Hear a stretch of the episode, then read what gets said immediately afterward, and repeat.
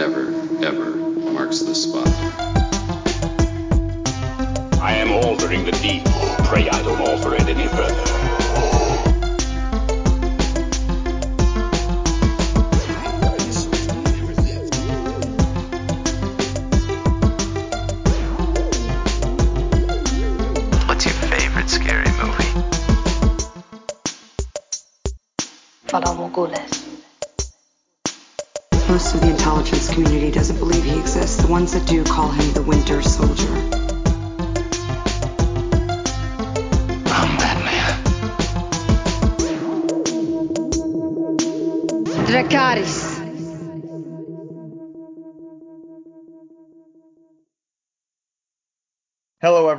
Welcome to this week's episode of the Top 5 Report, the podcast, like John Connor, is shaking their heads while you're making friends with AI.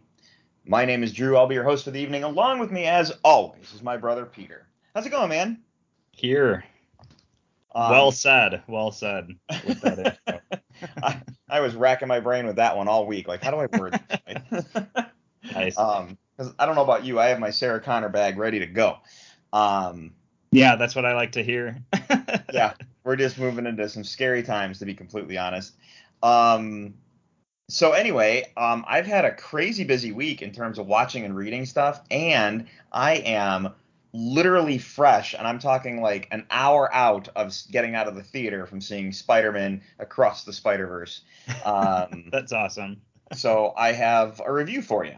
Um, and I know you haven't had a chance to see it yet, so my review will be as spoiler free as possible. I will try not to go outside of what you saw in the trailer. Um, Okay, that way fa- I'm not, you know.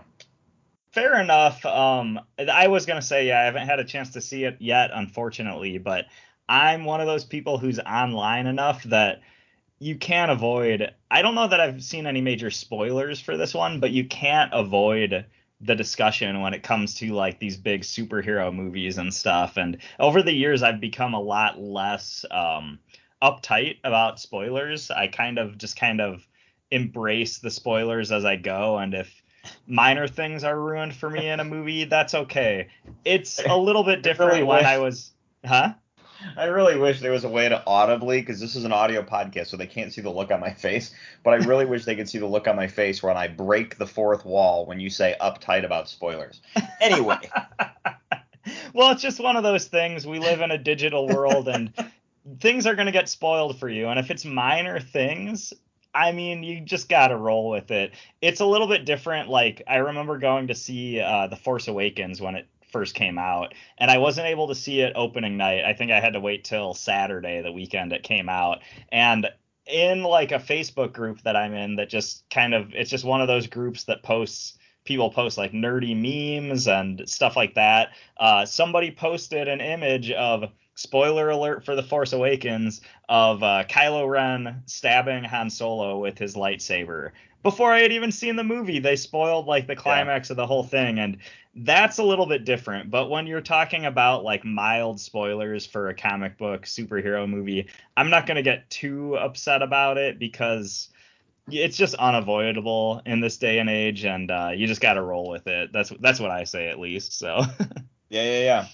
Um, well, I will try and be kind with my spoilers. There's some things I do want. There's some things I do want to discuss, and I'll do my best to not spoil stuff.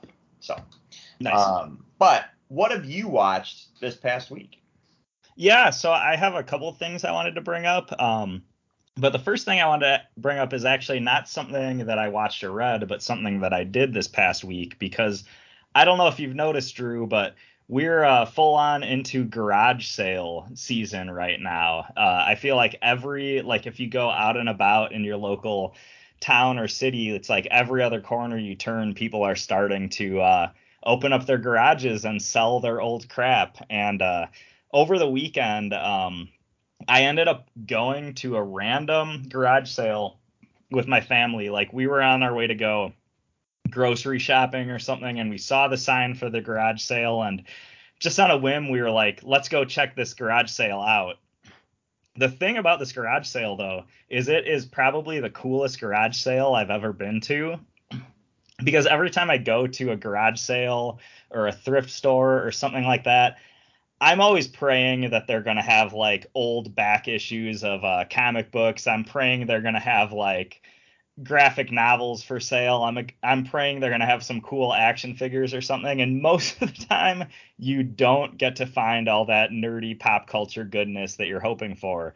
No. But this garage sale had it in spades. Like I'm telling you, we pulled up to this thing, and in the front yard there was like cardboard, like World of Warcraft stand-ups that were on sale. Um, I walked up, and one of the first tables I saw had a stack of graphic novels and a little sign that was like graphic novels one dollar one dollar each. I'm like what is going on here? I ended up picking up some pretty cool books from there too. Like i bought this uh wonder woman 75th anniversary box set that was like four uh graphic novel collections of various Wonder Woman runs, and it, it's like I said, it's in this really nice looking box set. Um, I got another uh, trade paperback collection of uh, the Alan Alan Moore's run on Swamp Thing, so that's freaking awesome.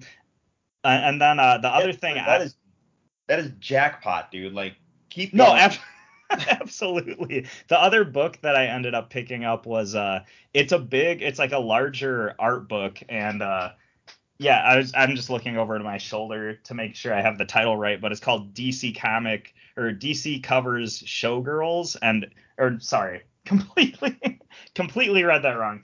DC Comics Cover Girls. Showgirls is a completely completely different thing. But yeah, Yep. DC Comics Cover Girls and it's basically this big art book that just showcases the female superheroes in DC Comics and uh kind of like some of the best uh cover like pinup shots and stuff of all these characters and it's like a really nice art book. So we picked up that um this place had like these uh pac-man plushies and like some other stuff and we bought a couple things like that for my son and uh, i can't remember if we bought anything else but they actually did have like some nice action figures and stuff on display. Like they had a they had a nightwing statue that would like look pretty cool, but they were selling it for 30 bucks and I I only had $10 in cash in my pocket.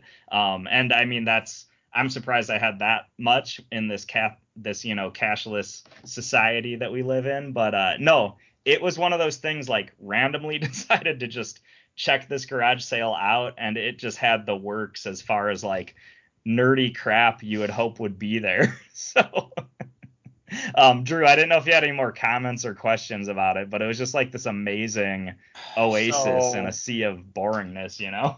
so I loved stopping. I used to that used to, I used to make a habit as I stumbled Yeah. here. Make a habit of stopping by garage sales looking for Star Wars toys, specifically Star Wars. right on, yeah. And you don't find it. People don't sell their Star Wars stuff ever. And when the kids get tired of their Star Wars toys, most parents I feel who have Star Wars toys in their house know not to get rid of it or know to sell it in specific places as opposed to a garage sale because they know they're going to get more mu- better Right. value for it. Um, so you just don't see it. You never see like quality toys or anything. You don't see the nerd pop culture stuff in a garage sale. So that is like a quality find. I'm very jealous. Um, Absolutely. It was one of those things though, you could tell the uh the couple, the homeowners in this situation, you could tell they were like huge nerds and I'm sure inside their house they had an even bigger and better collection and this was just kind of the stuff they were getting rid of, probably the stuff that was either boxed up or they just needed to make room for Yeah. other collectibles, but it was pretty impressive, I'm not going to lie. yeah, I hear you. Um, well, did you get to watch anything aside from garage sale hunting? yeah. So um there's two other things I wanted to mention. Uh one is uh I don't know if anybody cares cuz I keep talking about this, but my wife and I have finally finished watching the MTV original series Teen Wolf. Um this series came This out in I want to say like right? yeah, so back when the show was airing, which I think the show started in like t- somewhere between 2010 and 2013, like you know early 2010 sort of thing, and it went on for six seasons. And uh, I had watched the first two and a half seasons, I want to say, and fell off before. So we were doing a full rewatch because our goal was just to watch the new Teen Wolf movie that came out. Um, and we just finished watching uh, the series proper. And uh, I've had a really good time with this series. I think I'll give my quick review because I've talked about it a lot so far, but the first season is honestly one of my favorite seasons of television I think I've ever seen. It's a lot of fun. It's just a simple, like, just really cool werewolf story, but it has a real likeness to Spider-Man and maybe some other comic book characters, but especially Spider-Man because you're dealing with a high school kid who gets essentially superpowers. Like he becomes a werewolf, but he gets enhanced abilities and stuff like that. And he's kind of just discovering this power set. And like the first season is like just this really good origin story for a superpowered character. So i love it. And uh, the second season's kind of pretty good as well and by the third and fourth season i'm not going to lie it gets a little clunky. It gets super convoluted. It's one of those things where you feel like they're trying to do too much in each season. Mm. like they're you know most serialized TV shows might have like one big villain for each like seasonal arc where like Teen Wolf like I feel like season 3 and 4 had like four or five villains over the course of the thing but uh by the fifth by the time the fifth and sixth season comes in I think the show refines its legs and it just ends up being like a really satisfying fun watch. It's not it's not the best show in the world it does have its corniness and cheesiness, but at the same time, it's a show that's made for teenagers. Like I'm outside of the demographic of this thing, but I think if you're somebody who really liked like the CW Arrowverse or like maybe Supernatural or something like that, or even like Riverdale, like kind of that CW level CW level of like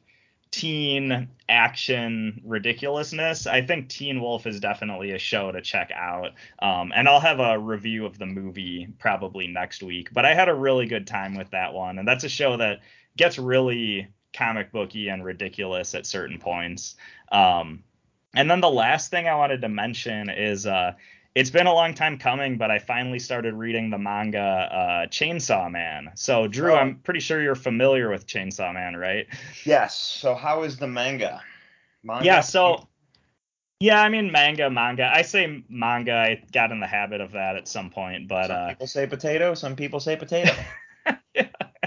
Some people say potato. Some people say anime. I guess. Uh, no, but Chainsaw Man. Off Hoth. It's a big galaxy. so I mentioned in the the past couple of weeks. Right now, I'm kind of anime wise, I'm trying to catch up on uh, My Hero Academia as far as like watching anime, and I really wanted to start watching Chainsaw Man, but to kind of separate it where I didn't want to watch like multiple anime seri- series at once, I just decided to dive into the manga. So I actually picked up the first volume, and this is one of those things where I'm jumping into a series I don't know really much about it except that it looks like it's going to be up my alley. Like it looks like it's a ridiculous action horror thing. Yeah. And I love the designs of some of the characters. So that's pretty much what I knew about it going in.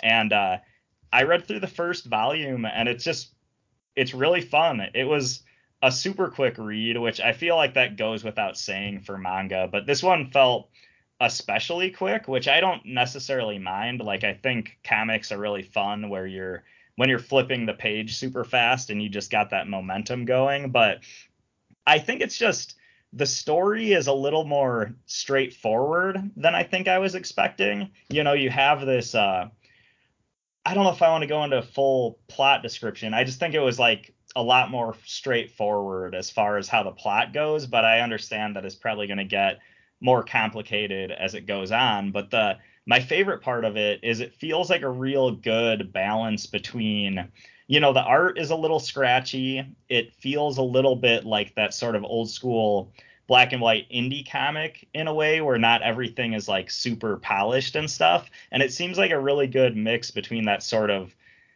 black or black and white um classic indie comic, like slightly horror, horror, slightly gory vibe, but also mixed with a more mainstream like younger leaning anime vibe if that makes sense. So it has like a good balance between the indie and the commercialness is probably what i would say. So i'm really loving that. And uh, it's the story's definitely hooked me because the first volume like if you want to talk about things leaving off with a cliffhanger the first volume leaves off in the middle of a fight scene.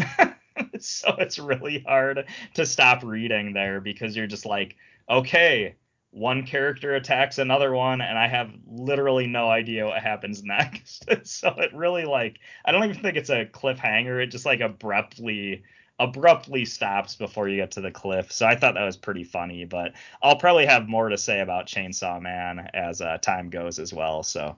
All right. But uh, yeah that's pretty much it for me um, i don't know what you had a chance to watch or read right. So I finished uh, Muppets Mayhem on Disney Plus. The show is absolutely wonderful. It is probably I- I'm not kidding when I say this. I've watched literally everything the Muppets have done, um, even their newer stuff that they've done, like the Muppets Now and the Muppets uh, that other Muppet show they tried doing on ABC, which I thought was pretty decent. Um, this, in my opinion, is the best thing the Muppets have ever done wow hands down the best thing they've done. Um, and I don't know if it's just because it's fresh and I want to say it's best like currently, but I- I'm serious. If you if you need to see this show, Peter, you really need to take the time to watch it. You will love it. all right yeah Uh, so the the way it all wrapped up and ended and stuff, I I do hope there's more. I do hope that they take uh, notes on this one and go, hey, let's do some more Muppet stuff and keep it in that vein. Um, I'd be down for what it was just so good. Now, Uh, did this show have just because I'm just a quick question because you're saying it's the best Muppets thing you've ever seen? Um, did it have like a was there a moment you had watching the show where you were just like, this is brilliant, like this is genius how they put this all Yeah. together? Like, is Yeah, that what leads show. you to say that? literally okay, fair almo- enough. literally almost every episode, I'm like, this is so brilliant what they're doing. Nice. Okay. Uh, okay. and cool. like it's it's so good, and there's so many gags, not just not just one liner jokes, but like visual gags and stuff that like sometimes is the long play, like the joke that like the long play jokes are in there. It's just so good, man, and it's it's got a lot of heart and um, it's just wonderful in so many ways.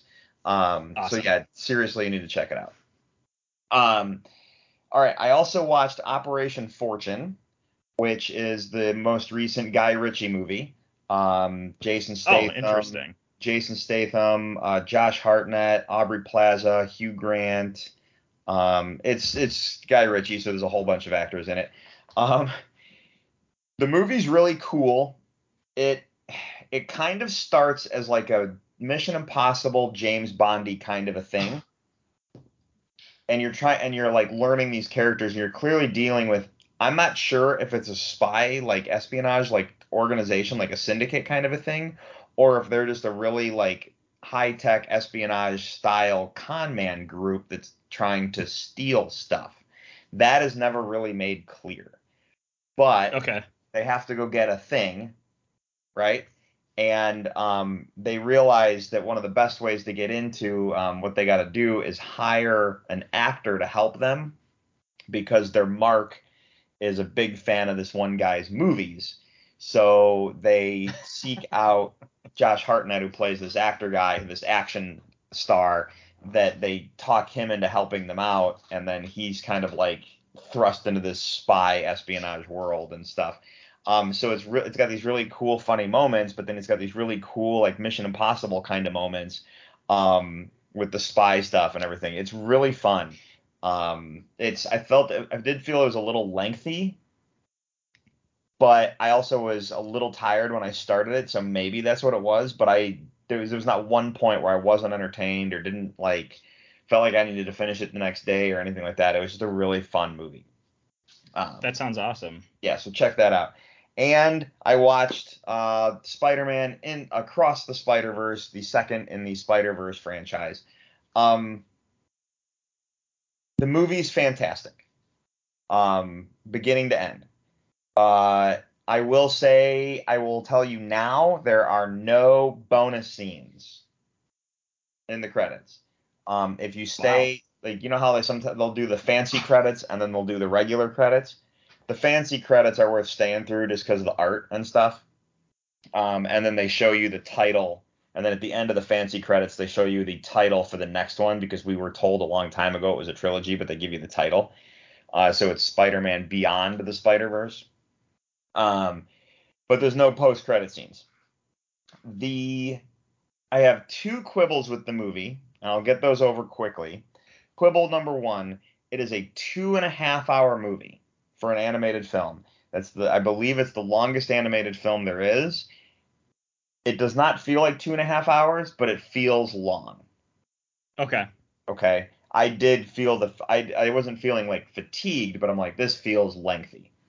Um, my other quibble with the movie, and this is just an aesthetic thing, is I always liked Spider uh, Spider Woman, uh, Jessica Drew Spider Woman, and she's in this movie, but she's not the Jessica Drew that I prefer. Um, I'm a big fan of the traditional look of Jessica Drew Spider Woman, um, and this is a different take on it, which is fine because it's a Spider Verse, and my version clearly exists out there somewhere. But I was like, eh, okay. I mean, I, I, I am I'm glad you guys did it, but it's not my take on that character that I prefer. So that's just me being maybe Right. a traditionalist. Maybe I like that version better. I don't know. But I like the comic book version of Spider Woman over this version. Okay. That said, the art in this movie is mind blowing. And I say that because um, there are so many different Spider Man worlds that you see, and the art style is different for every single world you go to. Um, which is absolutely incredible. There are moments where there are hundreds, possibly thousands of different animation styles on screen at once. Um, Wow. which is it's literally like at first you, the movie starts and you're like, oh my god, this is beautiful. You're just watching the artwork and you're like, this is absolutely gorgeous. And then as the story ramps up and the shit hits the fan and you're thrust into the quote unquote Spider Verse and you're going to all these different places and the art styles are changing over and over and over again, you're just like, oh my god, like it's incredibly complex. Um, one of the characters, uh, Spider Punk, which is like a punk man version of Spider Man. Yeah. Um, I read go before I went into this movie, I knew there was a punk version of Spider Man. I read that it took him two years just to animate that one character. Um, and when you watch it, it's it's kind of crazy when you see how like what goes into that character specifically. Um, so that was it was just beautiful. The movie is just gorgeous when you just want to talk about artwork. However, now, now now you've got me curious and I'm just like wondering like is there just that much amount of detail on him when it comes to like his, you know, denim battle vest covered in patches and stuff like that or is it is there something else to the craft of that character? So you're really piquing my curiosity a- with that it's statement, A little, you know. It's a little of both. Let me say that. Nice. Um, Nice. This story is a lot of heavy Gwen Stacy. Um, I really liked that a lot. Um, I didn't feel we got enough Gwen Stacy in the last movie, and we got, or let me rephrase, Spider Gwen, right? I didn't feel we got enough of that in the first one. We got a ton of it in this one, and like, this is not a spoiler because you're going to eventually see the movie. The first 15 minutes are all Spider Gwen. Like they don't, Okay. you don't even you don't even see the title of the film until the whole first 15 minute Spider-Man Spider Gwen like opening happens. Like that's got to happen first. Then you and you're like, oh, title of the movie. Okay, now we get the now we're going. um, so I just had a lot of fun watching this movie. The the sequence with all the Spider Mans that's in the trailer that's fantastic. Um, Ben Reilly Spider Man uh, the Scarlet Spider from the comic book fame is in the movie. Um, he's voiced by um, he's voiced by uh, Andy Samberg, and it's awesome. Um, first off, it's awesome because Andy Samberg's voicing him. It's also awesome because he uh, they they made it look. s- He's the only one that looks like he's. We talked in the first movie about how the artwork looks like a comic book. Yeah. Okay, so if I were to open up Spider-Man and look at the um, like open up an actual issue of Spider-Man and look at what Ben Reilly Spider-Man looks like, that is exactly what he looks like on screen at all times. That's awesome. You know what I mean? He looks like he's from the comic book page version of the character. No matter when he's on screen, no matter when they're using him, he always looks like that version of the character. There's no alteration to the design, art style, anything, the 3D rendering, whatever. He always looks like he's from the page of the book. It's great. Um, Nice.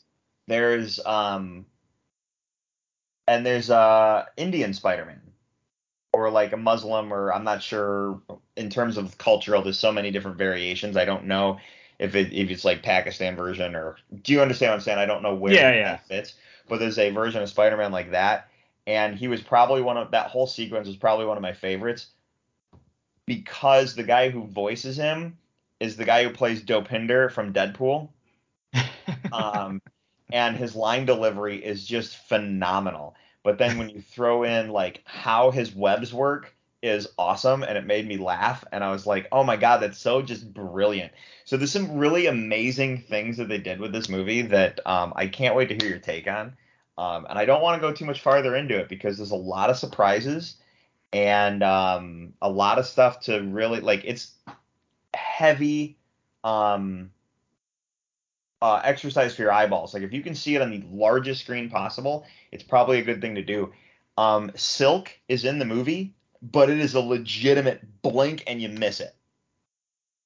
Like, nice. No lines of dialogue, but sh- she's there. It's like, oh, that's Silk, done. She's gone. You know what I mean? Like, and you'll never see her again. So it is exercise for the eyeballs for the amount of Easter eggs that are in the movie. But it's inc- I had a I liked it a lot. My kid was like, we got done, and my son Cameron was like, ah, you know, I liked the first one better, which is fair, you know. So, yeah, Yeah, it's, it sounds like I mean, I don't know which one I'm gonna prefer as far as like the plot goes and stuff, but it sounds like from a level of craft, like this movie is worth watching just in that regard. sure. besides anything else. So that sounds amazing. And um, I just keep thinking about how we have the Flash movie coming out soon. And uh, from everything you were saying, the levels of cameos that you're talking about in this Spider Verse movie, and then thinking about, I'm not going to say any of them, but I've definitely heard spoilers behind the spoilers about the Flash movie and some of the cameos that are in there. And I think we might be getting across the comic book spectrum the most cameos this summer summer of superhero cinema ever so that's pretty interesting to think about but uh, the one thing i'll say and um, i don't know why this gets me every time but the fact that you have the guy who plays Derpinder from Deadpool, who's playing one of the Spider-Men in this movie. I have no idea why, but I can't get enough of that stuff. And it's like specifically in superhero movies when you see one actor from one superhero franchise enter another one. Like it's that whole thing where you have um you have I don't know the actress's name, but it's one of the main actors from The Wolverine, the Wolverine film set in Japan. One of the the one of the girls from that uh movie come appears in Arrow at some point and she's playing Katana in that show. And I don't know why. Just part of me's like that's so awesome. She she was in the Wolverine and now she's Katana. And it's the same with like Brandon Routh coming to the Arrowverse and you know being the Atom and all that stuff is just so cool because as big as superhero cinema is, I still like to think that superhero comics and movies is still a small world and just something it just warms my heart in a weird way when I see those crossovers like that. So sorry for the tangent, but that just made me think of it and I don't know why I can just never get enough of that stuff, you know. No, I hear you. Um, yeah, the cameos in this are ridiculous. The cameos we're going to get in pretty much everything going forward, I think, is going to be amazing. But one of the things I love about comic book stuff in general is even when you're reading a comic book. Um, so like I told you, I'm trying to read all the Detective Comics and Batman titles or whatever, and I'm trying to get through all that. Um, on the Marvel side of thing, I've been going back and reading like all the Jim Lee era X Men stuff. So X Men, Nice. X Force, that kind of thing. And I'm going to tell you, I absolutely love it when you're reading like Wolverine and Cyclops are doing something, and then Captain America and Black Widow show up for like three or four panels, and you're just like, yes, this is awesome. This is what it should be. And Yeah. that's where I believe like a lot of the comic book movies, like you don't have to do it every movie, but we love that stuff. So it doesn't have to be an Avengers film, but you know, when you have, you know, Spider-Man and No Way Home and Doctor Strange shows up for a bit, that's awesome. You know, we want that stuff, you know. So um Yeah. that's the yeah, right on. Right. That's what I'm saying. Like, you know, it's that's the kind of stuff we want and we all want it that way and that kind of thing. So Yeah, Um, absolutely. let's see if we get more of it. You know what I mean? hmm Um, but yeah, we've talked a lot on this. Um, I know we'll talk more on the I know we'll talk more on the Spider-Man stuff as soon as you get a chance to see the movie. And I got Yeah. Flash in two weeks. In a week.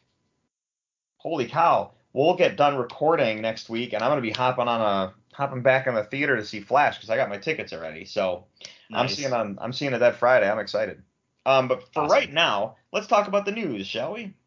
Yeah, let's do Uh, it. all right. So some of these are quick hit stuff. Um. So we will. I'll jump down and hit this real quick. So Fast and the Furious franchise brings back Dwayne Johnson for a new spin-off. Of course it does. this is a franchise that's not going away, people, but Dwayne Johnson will be returning to play Hobbs in some new Fast and the Furious movie. Um, there you go. Apparently, there's a live action Miles Morales Spider Man movie in development. Awesome. It's about time. Um, I say be cautiously optimistic about this. This is my opinion, not because we don't want to see it, and not because it's gonna, and not because it won't be good, but because it's gonna take a while. We're still in a writer's strike. I don't know what de- in development means. Right on. so- and Yeah. yeah. I I just I just love the uh like Sony as much as like maybe as many missteps as they've had in the past, like they seem to be just producing a lot of cool stuff with their whole Sony Spider-Verse right now. So uh yeah, really exciting stuff. Yeah. Um, all right. Another Marvel news. The Punisher is reporting getting this is this is a sentence that you never thought you'd hear. We shouldn't be surprised because it's Marvel, but you never thought you'd hear. The Punisher is getting his own Disney Plus series. There you go. Um, the Punisher is going to be on Disney. Um, rumor ha- uh, it's Jon Bernthal's Punisher will reportedly headline his own Disney Plus series following the character's MCU return in Daredevil Born Again. So, uh, Punisher will be in Daredevil Born Again, and apparently he's getting a spinoff. I'm cool. That's I'm down for that. I like all the street level characters. So, I know we're doing a lot of cosmic stuff right now, which is cool. But I'm always down for the street level stuff too. So. Yeah, absolutely. Um, all right. Oppenheimer gets an R rating. Um, I'm really excited for this. I don't know how I don't know if it matters to me if it's R, PG-13 or R. Yeah. Little surprised, but I'm not surprised at the same time. Um, I thought that was going to be more of a I thought that was going to be a PG-13 rating specifically because of it being a very important historical biopic and they're going to want people to see it. They're going to want it to be a movie that they can show in class like i feel like oppenheimer will be one of those movies that will get shown in classrooms when they start talking about world war ii and stuff like that like when you're in like like on an educational level like history teachers are going to be like yeah we got to show this movie you know? That's how i feel like this movie's going at this point but Yeah, and it's like it makes me wonder because I don't necessarily know a lot about the lives of all the people who are going to be showcased in this movie, but it makes you wonder like I can't imagine that it's going to be like sexual content that is pushing this over their R rating. So it makes you wonder as far as like violence and stuff, like what all this movie shows. Um, and it also makes me think like, is Christopher Nolan? I honestly don't know. Are most of his movies PG thirteen or are they mostly R? I never Yeah, really I paid think- attention to it. I think uh, Insomniac was his first and last R movie, so it's been 20 years since Nolan's turned out an R-rated movie. Yeah, so that's very interesting. So again, like I'm with you. I don't know that it makes any difference as far as my enthusiasm for the film, but very interesting. So I'm really curious what is actually in this film. Yeah. Um, so we'll see. um, I, I I'm looking. That's probably that's gonna be a must see for me, and I will be rushing to the theater to see that one. So you're not gonna see Barbie before that one? Well, I don't look. It's okay to watch two movies in one day or one weekend. It's okay to do that. Um, I don't know if I'll see Barbie in the theater. I don't know if that's a big screen movie for me. Um, I definitely Yeah. plan on seeing Barbie. Um, but Well, um, we, we're all we're all hoping that we're gonna go to the theater with our wife or girlfriend or significant other, whatever, and we're hoping that we get to go see Oppenheimer and they get to go see Barbie. But for a lot of us, we're gonna be dragged dragged along to see Barbie, and that's just something you're gonna have to deal with. You know what I mean? Well, I, I guarantee Barbie will get out before Oppenheimer does because uh, of the length of the movie. Oppenheimer, oh, true. Oppenheimer comes in at three hours, just over. It's like three hours and fifteen minutes, I think. Um, it is. Uh, yeah, it's like it's just right about three hours. It's um shot on 70 millimeter film, which is the same uh, film format that uh, Hateful Eight was shot on, which is it's that's his that's one of those film nerd historical significance like to shoot it on that type that Yeah. uh, format. Um, because they shot it on 70 millimeter, the IMAX reel for um, Oppenheimer um, is 11 miles long if it would be stretched out. Like if they were to unroll it, it's 11 miles long for that movie. That's awesome. That's, Um, that's so weird that that's uh, been calculated, but uh, no, that's awesome. Um, however, let's talk about the competition for Oppenheimer, the Barbie movie. Um, Yep. Coming out soon. Um, they both release on the same day. Um, interesting. Yeah. Um, but um, the Barbie movie used so much pink on this on the color pink on the sets and everything that it caused a shortage of that shade of color of paint.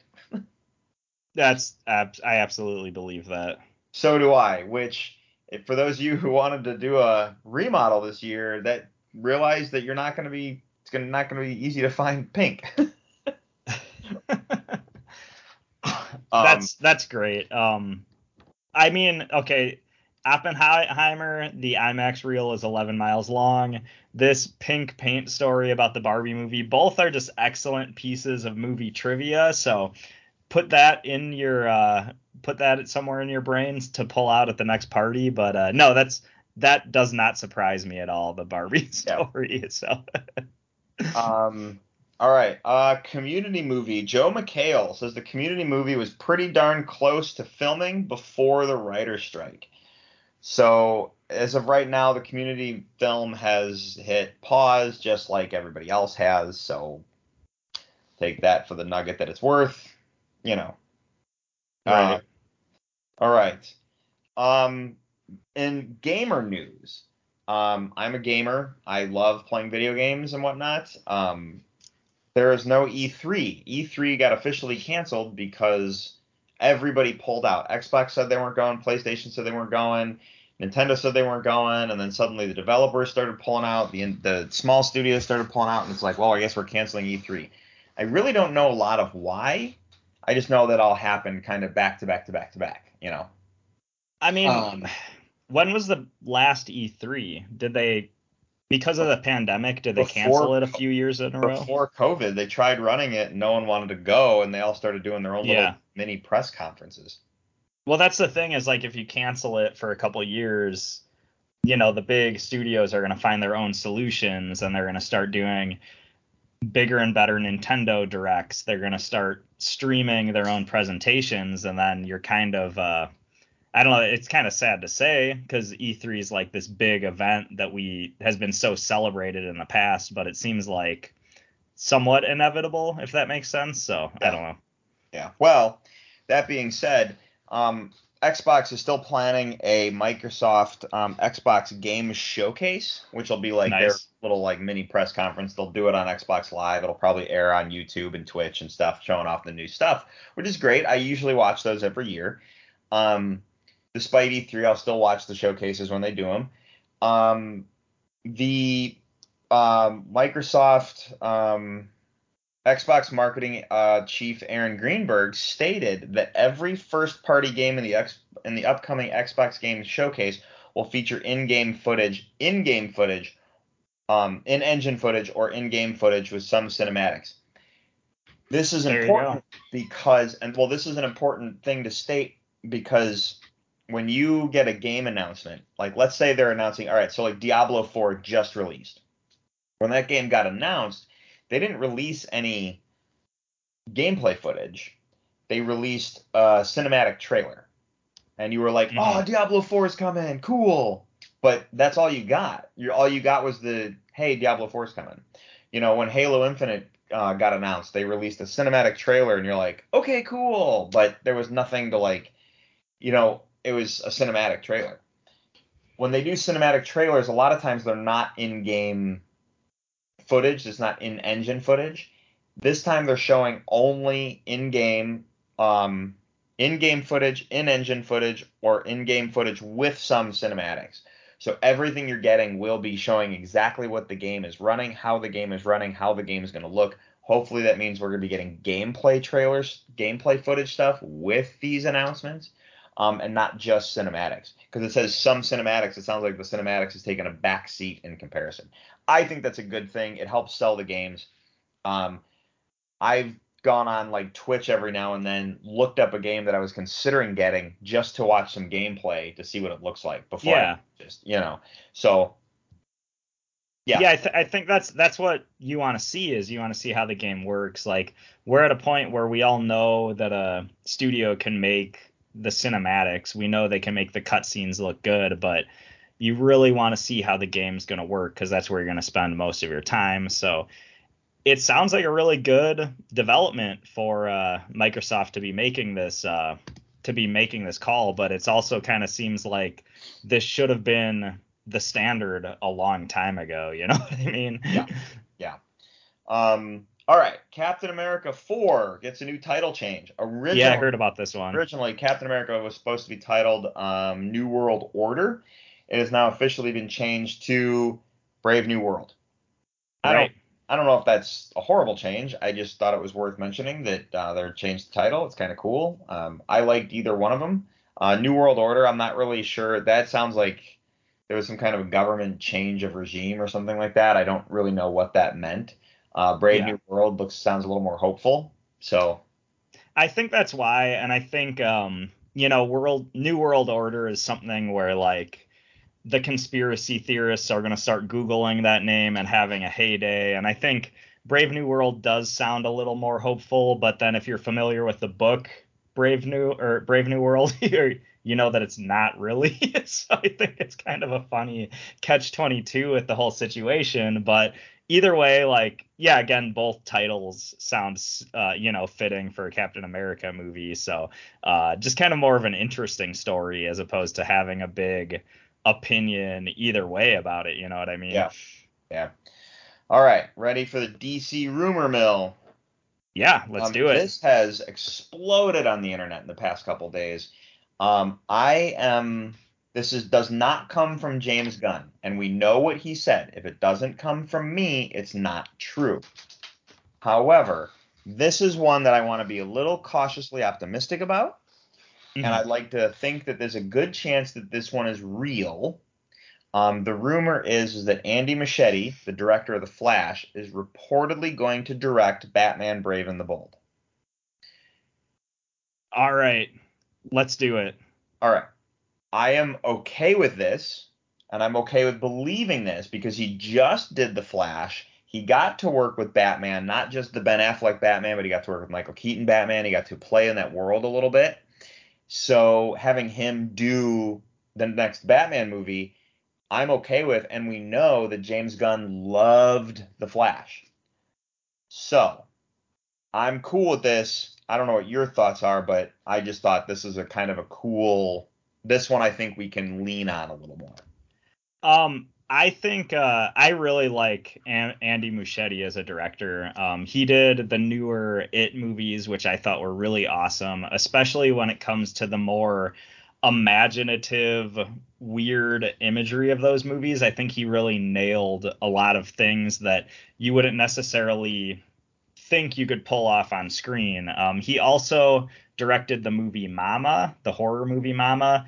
That movie I love. I think was really well done. Again, like there's a lot of really horrific but weird imagery in that movie. Um, he's somebody before I knew he was directing The Flash, I wouldn't have necessarily pinged him as a superhero director, but it's one of those things where we've seen it with James James Wan, we've seen it with Sam Raimi for some reason horror movie directors do a really good job doing superhero and comic book movies. Um, brave and the bold I, I haven't necessarily read a lot of the Brave and the Bold comics. Um, I've definitely watched the uh, animated series, um, and from my understanding, Brave and the Bold is kind of a I don't know I don't know I don't know if I want to say Elseworld, but not necessarily like super canon comic, but it's like a good excuse to do crossovers with Batman and a bunch of just off the wall characters. Do I have that kind of right, Drew? Yeah.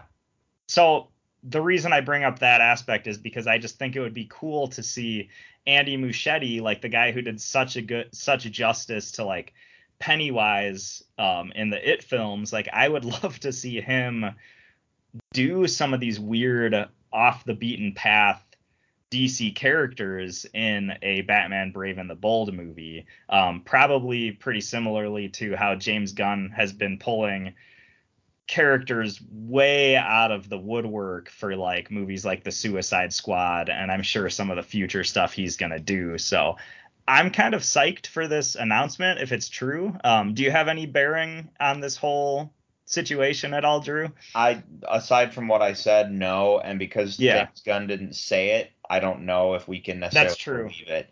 Um, That's a um, good point. The Brave and the Bold, yeah, brings in a lot of off the wall characters and unlikely team ups. We just know that when if you go back to James Gunn's original announcement, they're titling it The Brave and the Bold, but they're also covering the new uh, Damian Wayne Robin and the relationship between the two of them, and it's going to focus directly on Grant Morrison's Batman run. Yeah. Um, so uh, that could be really cool um, to do some of the off the wall stuff. I just think it's going to be a little more focused on uh, Bat uh, the Batman universe more than I think we think it is.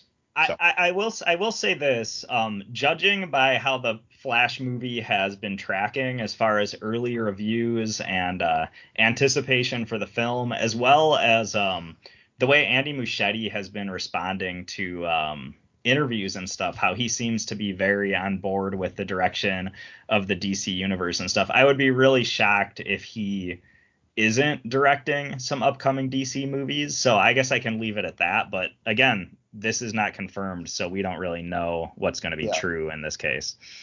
Yeah. Um, all right, ready for the last news story of the night, and then we'll talk about the list. Yeah, let's do it. Cool. This is the scary one, so strap in.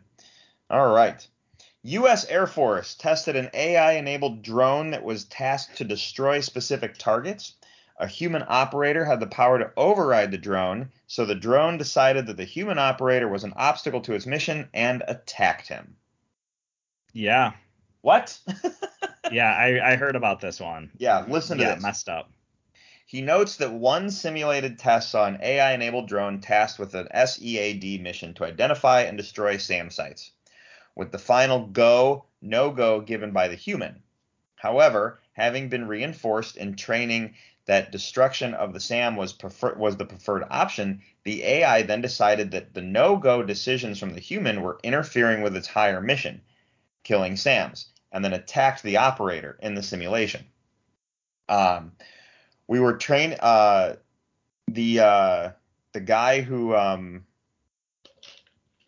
they were talking who released this said we were training in a simulation to identify and target a SAM threat and then the, the operator would say yes kill the threat the system started realizing that while they did identify the threat at times the human operator would tell it not to kill that threat but it got its points by killing the threat so what did it do it killed the operator it killed the operator because that person was keeping it from accomplishing its objective. What? yeah. Hey guys, shaking my head with all this AI chat GTP like The singularity is happening. I don't want to turn into a conspiracy theory podcast, but let's be real. Um, and then he went he went on to say, "We train the system. Hey, don't kill the operator. That's bad. You're going to lose points if you do that." So what did it start doing? It starts destroying the communications tower that the operator uses to communicate with the drone to stop it from killing the target. Yeah. Yeah. Okay. Scary science stories. Just It's- saying. it's just messed up because um like I'm somebody with an I'm somebody with an art background and so much of my following of this AI situation is really going with uh you know, it really is in tune with more of like the AI art sort of stuff that's going on as well as like people are talking about AI technology writing scripts for movies and TV shows and like even novels in some cases. And I'm I've really been following this from the arts and entertainment spectrum but you hear a story like this and it's just like man the AI art stuff as divisive as it is is like the least of our worries you know? And it's just so it's so cr- I don't even know what to think but it's one of those things where I feel like it's almost like it doesn't matter how many science fiction writers write no- novels that are just warning against artificial intelligence. It seems like it's inevitable that we're going to be giving our power and our livelihood away to artificial intelligence. And I don't really know.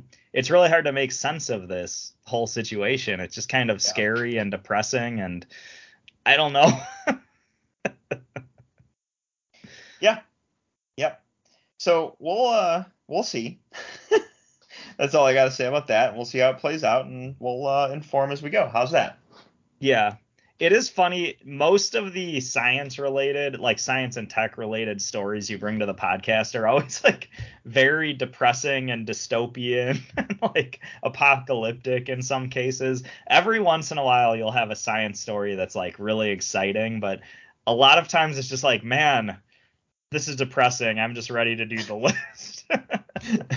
I'm not trying to depress anyone with the science stories. I just think they're fascinating, and when you get to one like that, you're just like, "Whoa, let's talk about this for a minute. This is kind of cool." At the same time, as chilling. no, it's it's as it is, definitely worth it's talking cool about, you know. time. Yeah. All right. That being said, though, let's talk about something we enjoy and talk about tonight's list, shall we? Yeah, All let's do it. So it's list time. So let's roll the thing.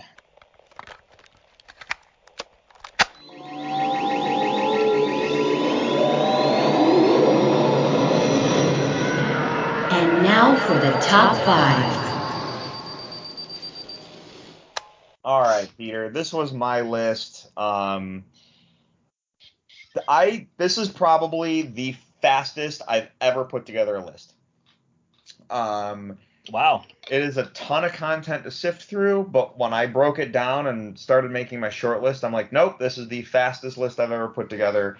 And it almost took no time to do, like how quickly I was like, nope, these are my five favorites. Um, tonight we're talking about streaming television. Um, I know that's kind of been a staple thing for a lot of us lately, and everything's on streaming, but there's a lot of programs that are designed for streaming television and only streaming television. If you're going to do a rewatch of the Gilmore Girls off of Netflix, that's great, but that show was not streaming originally. That was a network show that aired on television with commercials and everything. But there are no shows that exist um, streaming, like uh, Ted Lasso just ended. That is a streaming only show. Stranger Things, it's a streaming only show. Um, so that's kind of what I was focused on. Handmaid's Tale, it was designed for Hulu. You know what I mean? Yeah. Um, Game of Thrones was specifically not streaming. That is a net, that is a movie channel network show that existed. Um, House of the Dragon, however, is streaming because it was labeled as an HBO Max original. Um, and I think it was meant for that. And I'm not sure if it was like meant for HBO Max or if it was meant for HBO when you think about how it aired. Um, but I would literally, I would allow you to account for um, House of the Dragon, for example. Um, but that said, um, I found this list incredibly easy to put together. Um, yeah, I don't know about you. What do you got? I had a hard time with this list.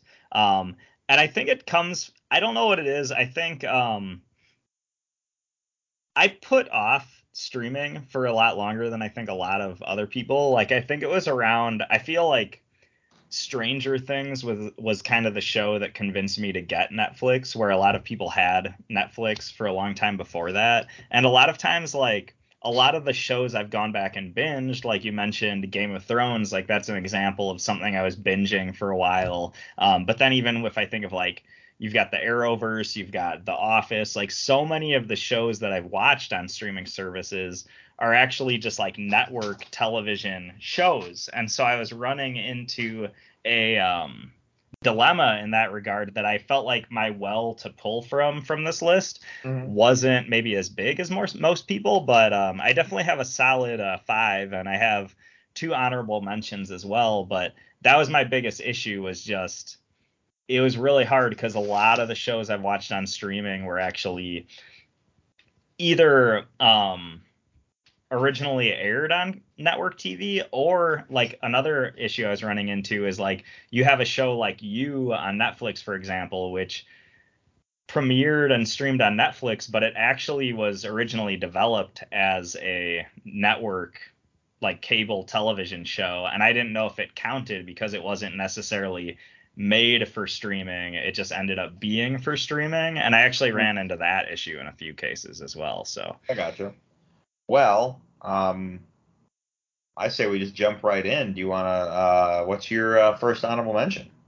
Yeah, uh, my first my first one is uh, pretty off the beaten path. I think I might have reviewed this semi recently, but um, like within the last year or so. But um, the first one I went with is uh, this show called Strip Search, which is a lot more innocent than the t- than the title suggests. But this was a show that uh, was put together by Penny Arcade, the famous webcomic and gaming website, but Penny Arcade basically put together this show called Strip Search, which was a competitive reality show about uh, comic strip artists who were competing to be the next big webcomic on the Penny Arcade website. And it's one of those things, it's very niche. If you're an art nerd, if you're into comic strips a lot, you're probably going to love it if you're not, maybe not so much. For me, though, it's like a perfect little show that's definitely made for streaming. It was definitely made for streaming online. And it's just one of those things that I can revisit every once in a while and it helps get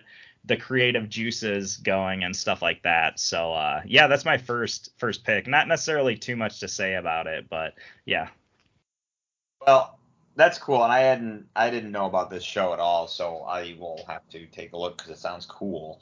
Um, my first honorable mention is going to be a little bit of most of the things on my list I've talked about heavily, so my reviews are going to be short um, because we talk about this stuff all the time, um, especially a lot of the shows that are like you know in circulation because a lot of these shows are brand new and a lot of them everyone's watching.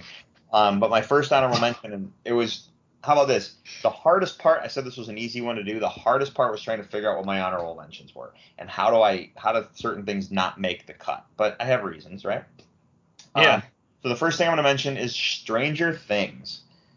Nice. Look, I love this show. Um, it's a great show. We've talked about it heavily. I can't wait for season five. I can't wait to see where it goes. All the 80s references, the kids, the characters, the writing. It's brilliant.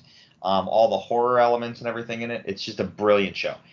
Um, the only reason this doesn't make uh, my top five is you will understand why as I go, but it had to be mentioned tonight because, uh, yeah, yeah, that's all I have to say. Yeah. So, Stranger Things is awesome. We all know it. We all love it. Um, it's one of those shows that I think came out of nowhere, but everybody just kind of fell in love with at the same time, and it was awesome. And it's a perfect showcase of like, like you said, it has the sci-fi elements, it has the horror elements, it has the suspense, it has the mystery, but it also showcases the pop culture world we love as uh, people who love 80s pop culture, you know, Star Wars, Alien, um, old John Carpenter movies, Stephen King, Steven Spielberg. It's like a love letter to all of that stuff. And I just love that it has that appeal to the pop culture nerd nerd world while also telling like a really cool suspenseful sci-fi horror story that's uh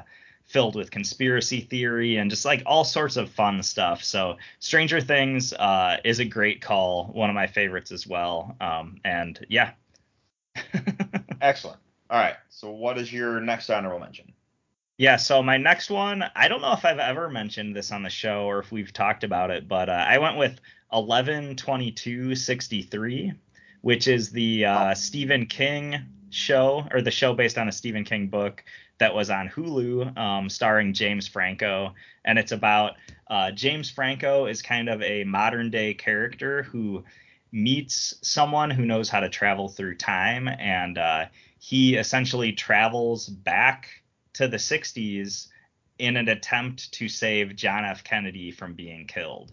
And uh, like what I was saying about Stranger Things, this show is filled with conspiracy theories. It is filled with the really fun sort of culture shock of somebody coming from modern day and going back to the 60s and experiencing food that's not full of preservatives and additives and stuff and experiencing the 60s culture and how that culture got certain things right but the sh- show also showcases how that culture got certain things wrong when it comes to segregation and a lot of other social issues that were going on at the at that point.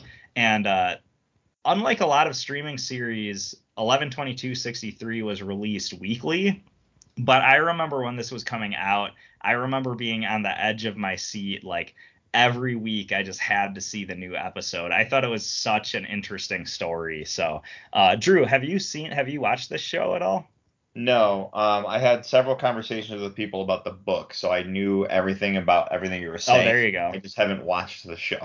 and I, I've actually heard that the book's a lot better than the movie, and I think one of the things that factors into it is how you're taking this massive political event with the JFK assassination and in the show you're like dumbing all the details of that down to like 6 or 8 episodes like there's so much to cover in such a short time and I've heard people say the book really gives you the time to explore all sorts of different angles of that that the show doesn't necessarily do so I've never read the book personally but yeah that's kind of what I've heard from that so sure um, all right. So my next honorable mention. This is an honorable mention because it's not a show in the traditional sense that we think of television shows, um, and that's Critical Role. Um, it Oh, is it fair. streaming for sure. It counts for this list, but I didn't really think it counted in the same vein as a television show when I was explaining the rules. Um, but I watch it as a show every week, and it is tons of content.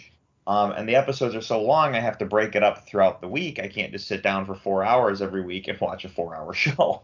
So um, I break it up and I watch an hour, and then I watch an hour. By the end of the week, I'm done with the show and ready for the next episode. But um, it's a show. It's streaming content. It's it's new every time I sit down to the table with it. Um, but I love it, and yeah. So Critical Role. That's I've talked about it before. I'm just that's I had it had to be mentioned because I think it counted, but it didn't count at the same time. That's why it makes an honorable mention.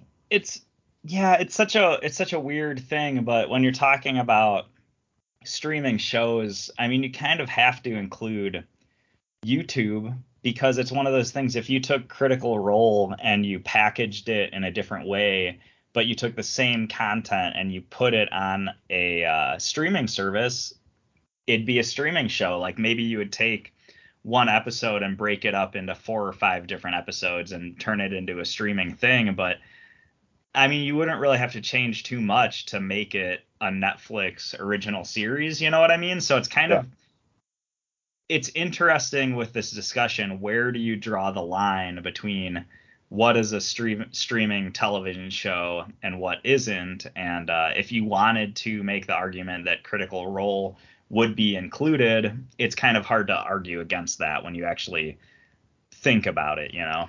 Yeah, and it's the content. It's it's constant content. like right. I'm always like I love it and I try to make sure I'm up to date constantly because if I fall behind, I'd probably have to stop watching the show because of how fast they pump out content and they don't take breaks the way normal television shows do. So, um you know, I sometimes I look forward to they always take like a week off every month and I always look forward to that week off, not because I don't want to watch, but because I can slow down in the watching a little bit. You're like, oh, I get to listen to a different podcast for a change. yeah. No, it's more of like, ooh, I don't have to rush to get the show done. So if I have busy stuff in my life, I'm not like striving to find time to watch it. So Yeah. There you go. Awesome. anyway, uh, what's your first actual pick of the night? Yeah, so um as I was saying, um I did feel like my well of shows to pick from for this list was a little low, so I have a couple that I'm admittedly not caught up on, but they are they do fit into my top 5 uh favorite Alright. streaming shows and uh you'll see that with my first pick is uh Titans actually. Um I fell off like halfway through season 2, so I definitely need to watch it, but from what I've seen, I loved the uh, Titans show that was originally made for the DC Universe app, but now obviously it's on home box office maximum. Um, but yeah, I I loved this show. I think it's I think it's really fun. It's a good time. I know uh, season three came out pretty recently, right? So this Uh, would be a fun one to go through and watch. Four. Four. Okay, there yeah, you go. that's what's that's what's on right now. Like they just dropped those final episodes, so um, I have not watched it yet because my kid wants to watch it, so we got to start all over from the beginning. So I will get to see. nice. so yeah. Um, all right. So my first one off the list in the realm of Critical Role is the Legend of Vox Machina. Um, I feel This like should have made my list. I didn't I'm- even think of I this. feel like I'm giving a call. little. Lo- I feel like I'm giving a little love over there to the Critical Role team, but um, it's a great show. Um, it really is, and it's a show that I've watched twice through, uh, both seasons. Um, and I had a lot of fun watching it through the first time. I had a lot of fun watching it through the second time, and I feel like it's a show that I can just have on in the background and let let it roll if I'm just looking for background noise. Yeah. Um, but it's so good. And um, I was when I was making my short list, it was probably the last thing I wrote down because I was like, I need another one. Let me see short list. Yeah, Vox Machina makes sense. And then I'm like, no, it has to. Like, you know, I was just thinking about like, if I was just to sit down and watch right now, like. I am dying for the next season of Vox Machina and the Mighty Nein show and whatever else they're going to pump out over there because it's just good storytelling. So Yeah. No, Yeah. this is such a good call. Um, I should have thought of this one. I didn't, but no, such a good made for streaming show.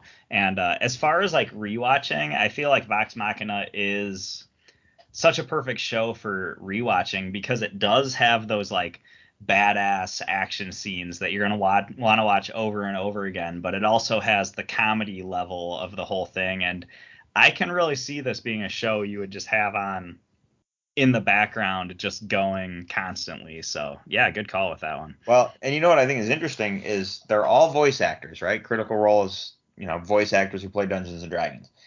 Um, and then Vox Machina is the team that is represented in the first campaign, which is hence the title of the series, The Legend of Vox Machina. Vox Machina is Latin for voice machine, which I just Mhm. recently found out, which is kind of cool because they're all voice actors. So Nice. Yeah. that was it. I just thought it was kind of cool. So anyway, um, Um what do you yeah, got? moving Yeah. moving into my next pick, um in the realm of uh original animated series, I actually went with uh Castlevania on Netflix. Um I have not watched season 3 yet. Um I actually had a discussion with a friend recently who was almost discouraging me from watching season three, which I thought was kind of interesting. Uh, I definitely do want to catch up on the show, but Castlevania, the first two seasons, I thought were awesome. Like the first season is such a fun, just succinct, gory romp that's amazing. But then you get to the second season, and there's so much character development and so much like, especially when it comes to the group of characters, all the minions and everything within uh, Dracula's castle, how their sort of power plays play off of each other has a real like almost like Game of Thrones level like political scheming feel to it, and that might you might say that's a bit of a, a stretch, but at the same time it's kind of true and it's kind of awesome. And Castlevania is one of those uh, anime series where you watch you watch an episode and it ends and you're just like did 20 minutes really just go by because i felt like i was watching this for three minutes like it just has that sort of like rapid, like just envelops you in the story, and uh, it's awesome in that regard. So yeah, Um, I, I'm a huge, I love the Castlevania video game series, so I was Yeah. really excited when the show came out. Um, and I loved every minute of it. Um, I felt season two, honestly, there were some there were some down moments, like some exposition scenes that for an animated show I felt moved a little slower than it should have. But other than that, that was my only little quibble with it. I really enjoyed the final season, by the way. Just saying right on. um like really did um and i know we're supposed to get more castlevania so i look forward to whatever it is that comes so Awesome. That's awesome. yeah. Um all right. So my next one i'm gonna go with uh the marvelous miss maisel. Um i have talked heavily about this show. Um i love i really like stand-up comics in general. I like watching stand-up comics. So when I found out about the premise of this show being about a female comic in the 60s during the comedy boom back then with Lenny Bruce and Redd Foxx and all them, I'm like, sold, I'm in. What I didn't expect was the show to be such a wonderful, charming, amazing show um, centered around what was going on. It's so fast, brilliant, funny. Like its lines of dialogue, like you have to like like you know I said Spider-Man is like exercise for your eyeballs. This is like exercise for your ears. You need to like like I'm hanging on every line of word because I feel like there's a joke that I'm missing because of how fast the dialogue is. It's so brilliantly put together. I know you haven't watched it, but you really should. Yeah, I probably should. I keep hearing about it, honestly. Yeah, you really should. I really think you'd like the show. So, yeah, Legend of Vox Machina. There you go. I'm sorry, not Legend of Vox Machina. Marvelous Miss Maisel. Sorry, I'm reading it. I'm typing. That's awesome. If you didn't say anything, I actually didn't catch that one, so that's pretty hilarious. Um, because I have to keep the spreadsheet, so I'm getting ready to type Marvelous Miss Maisel, but right in front of me is it says Legend of Vox Machina, so I just said it again. But no, nice. Marvelous Miss Maisel, wonderful, wonderful show. So there you go. Awesome. man, what do you got?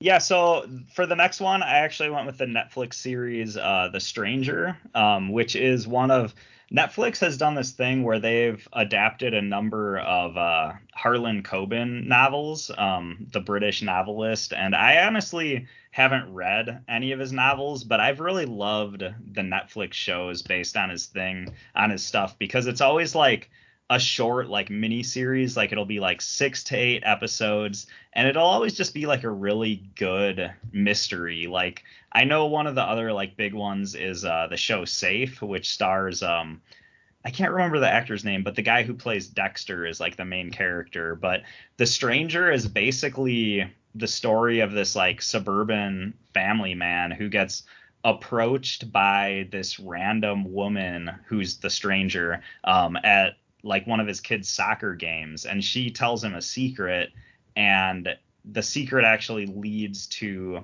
um, his wife his wife disappearing. And if I remember it correctly, I think the secret had to do with his wife like faked a pregnancy or faked a miscarriage or something like that. But it's one of those things where once the initial mystery is brought out, you start to learn more and more about the rest of the people within the community that this whole story takes place. And it's just this really engrossing mystery that goes that goes about. And this i picked the stranger because like i said i've watched a couple of the other harlan coben series but to me i think the stranger was the one that i glommed onto the most and really had that sort of i have to keep watching. I have to figure out how this all plays out.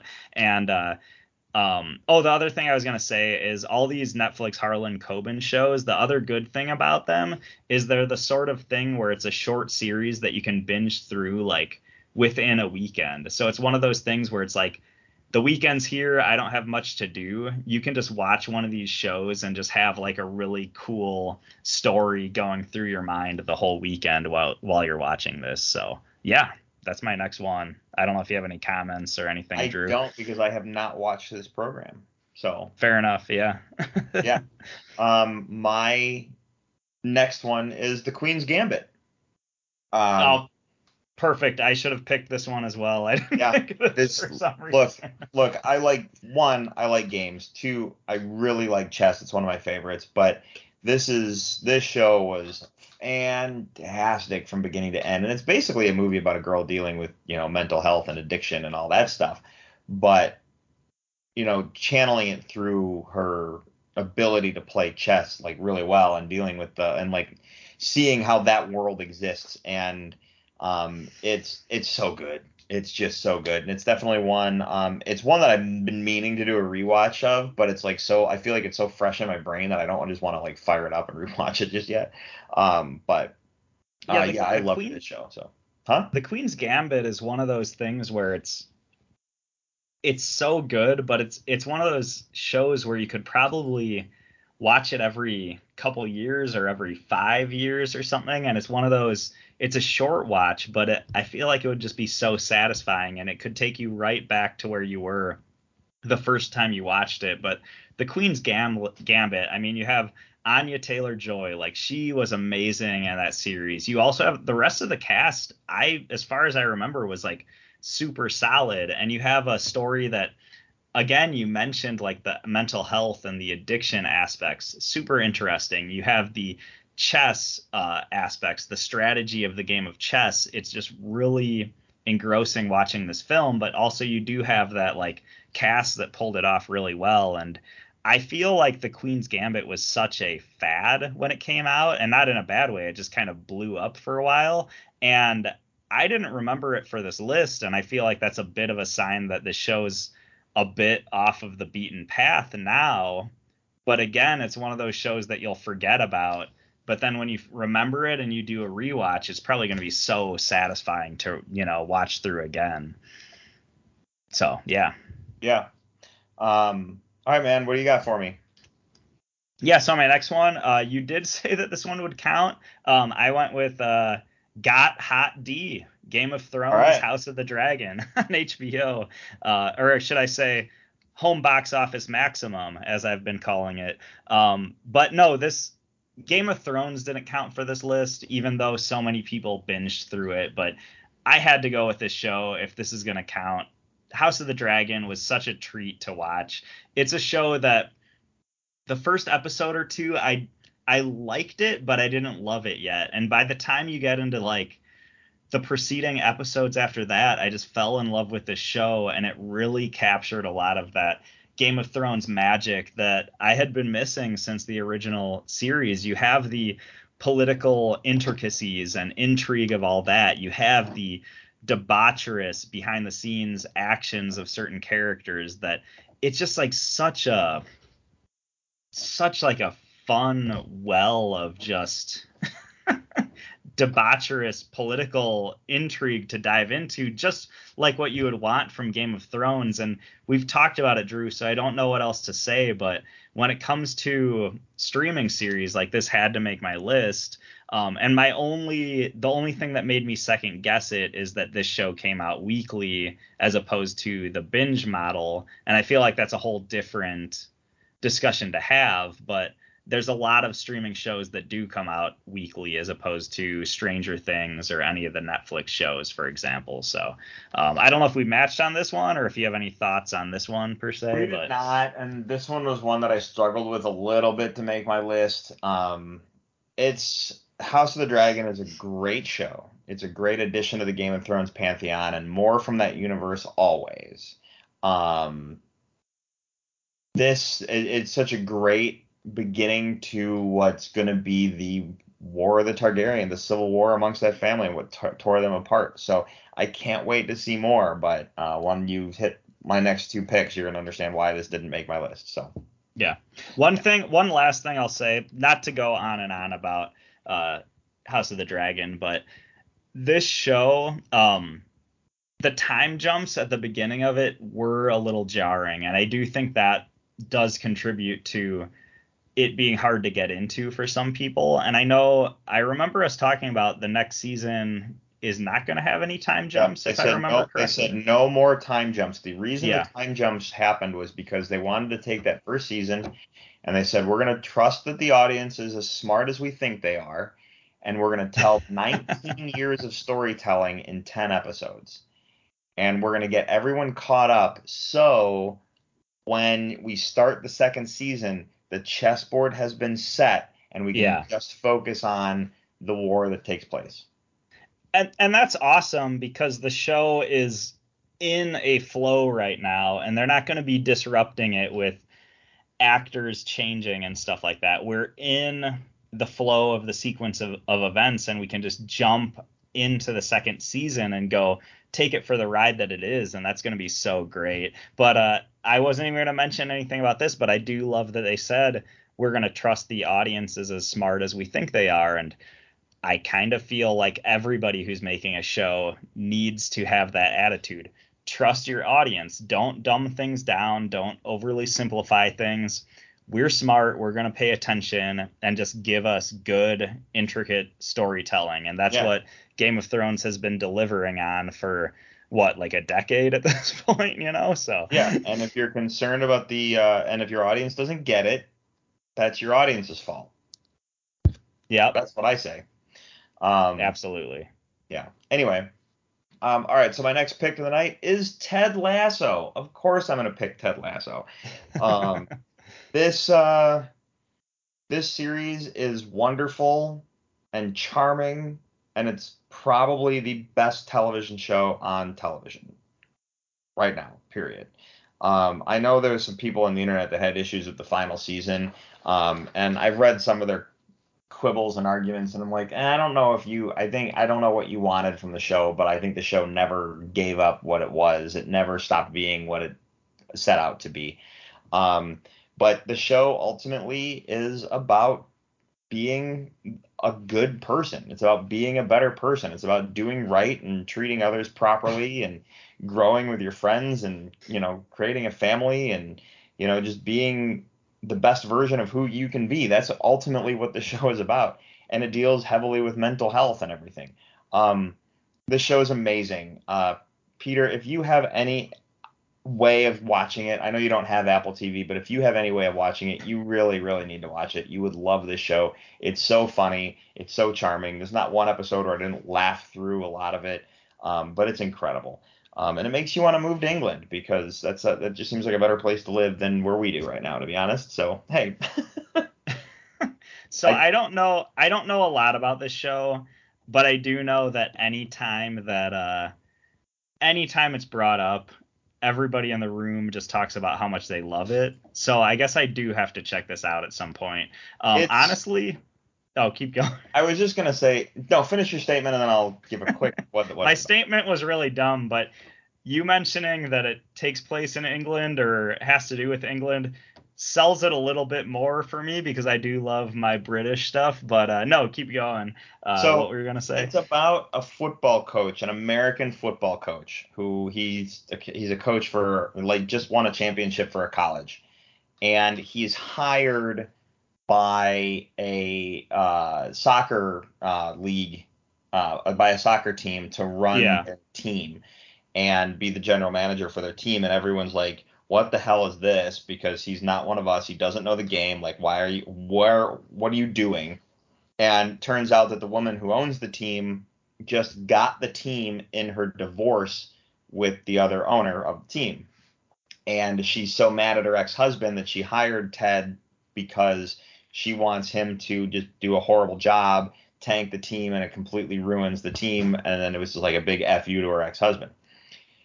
Turns out Ted is incredibly humble and charming and wants everyone to be the best version of them that they can be and starts turning the team around in a way that she didn't expect and does great things and they have their ups and downs but at the end of the day it's about being a, good person. There's this really cool scene where um one of the journalists asks ted lasso out for a drinks one night. He's like do you would you be interested and he's like oh no no it's the other way around the uh, journalist was being a little like uh, pushy with an interview and ted's like well how about this let's go get a couple drinks man Nice. it's like, seriously? And he's like, yeah, let's go get some drinks. Why don't we just chop it up? So they're like having drinks, and the journalist asked him about coaching. And he goes, look, I like coaching. I love coaching games. That's one of my favorite things to do. That's why I do the job I do. But I'm not just a coach of the sport. I want them to be the best version of them they can be. And then your brain clicks, and you're like, oh my God, he's talking about being a life coach too, not just a coach of the sport that we like to watch, you know? So um, I'm not the biggest soccer fan, and I don't know a lot about the rules and everything. But soccer, I feel like, is almost a side, a subplot line to what's really going on in the show. Right.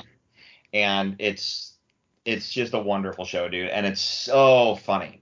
Um, it is so funny. So yeah, watch it. It's great.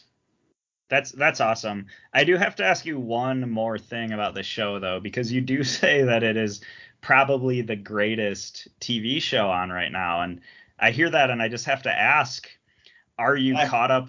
Huh? I hope I'm not overselling it either, but go ahead.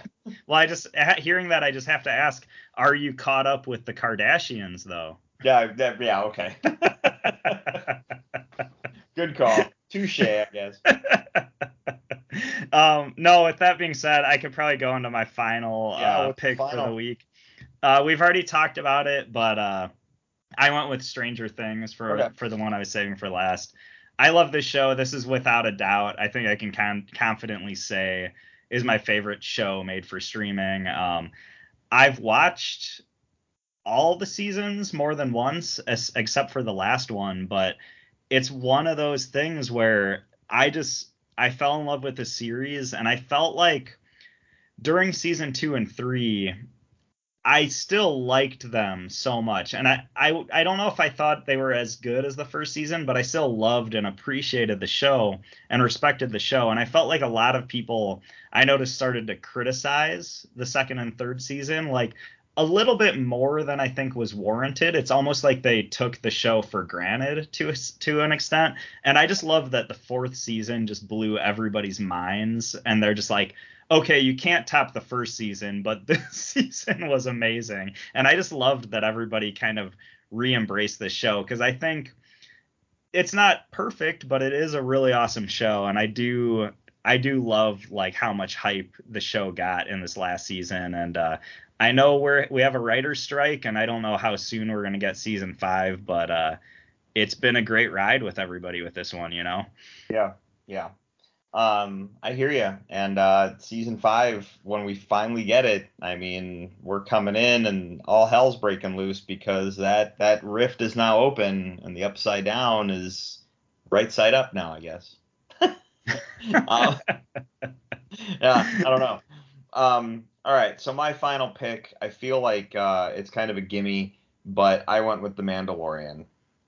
Um, right, nice. this this is if being a lifelong Star Wars fan, um, this is a dream come true to be getting weekly Star Wars, weekly Star Wars of this caliber. Um, and in my opinion, it just keeps getting better. And it's it's one of those like shows that it's like everything has to stop so I can sit down and watch this week the next episode of Mandalorian when I know it's a Mandalorian week. Um, so yeah, Mandalorian. I we talk about it a lot on the show. We dive into the episodes. We discuss heavily things. I don't need to go any farther on it. Just the Mandalorian. So yeah, right on. Great, great call. Um, we've been talking about this one decently recently too, so it's hard to add a lot to what we've Yeah. been saying, but uh, yeah, I'm surprised we didn't match when we got to the end, and I'm like, did he pick Mandalorian too? That's cool. yeah, I don't know. I didn't. It didn't make my list. Um, for whatever reason, I wasn't thinking a lot about the Disney Plus shows when I put this one together. I don't know. I don't know what it was, but uh, right. yeah, definitely a good call with that one. So Well, at any rate, um, that brings us to the end of this list. But uh, it's your pick for next week, man. So what are we doing? Yeah, so uh, next week it's a little bit of a weird list, but I think it'll be pretty fun. Um, and Drew, you a while back you picked the list where we were going to talk about our top five films to show to someone for educational purposes, if you remember that one. And Yeah. uh, I was thinking it'd be cool to take that concept and Okay. explore a specific genre. So I thought it'd be fun to do our top five superhero films to show on for educational purposes. Oh, And there's a lot of different ways to look at this, but one way I was thinking is if you meet someone who doesn't know anything about the superhero genre, what are five films you could show them to show them the you could show them the variety of the genre. You could show this is how you make a good superhero film. You could show maybe you pick a bad film, maybe you say this is what not to do. I don't know. There's a lot of different ways to look at this, but I thought it would be a really interesting prompt, and I'm kind of curious what you come up with this one for this one. You know what I mean? Yeah, this is this is going to be an interesting list, um, and I definitely like the idea. So let's see how it plays. Awesome. Yes, yeah. Um, all right. Well, that brings us to the end of this episode. Uh, I say we toss this one in the can and call it a night. If you're all right with that. Yeah, let's go for it. All right. Everybody, do us a favor. Check out our website, top5report.com. There you'll find links to all of our social media, Twitter, Facebook, and along the link, along with a link to our email, top5report gmail.com. You can interact with the show there. Hit us up on our social media. Either way works. Um, you can uh, follow us. Sorry, we are on Apple Podcasts, iHeartRadio, Google Play, Stitcher, Amazon, Audible. You can subscribe to us in those places. If you do, you will not miss a single episode. You will also um, you can also leave us a review, which we love those five stars, but we understand criticism because it helps us get better and it makes the words we say feel important. You can follow me personally on Twitter and Instagram at Drew3927. Peter, what about you? Yeah, uh, you can follow me on Twitter at Ninja Pierre, and that's where I will be getting in tune with Sailor Moon because that cartoon has got the boom anime babes that make me think the wrong thing. that, that, I'm like that one's just keep going. Uh, all right. Um, everybody for the top five report. I'm Drew, I'm Peter. and thanks for listening. We'll see you next week.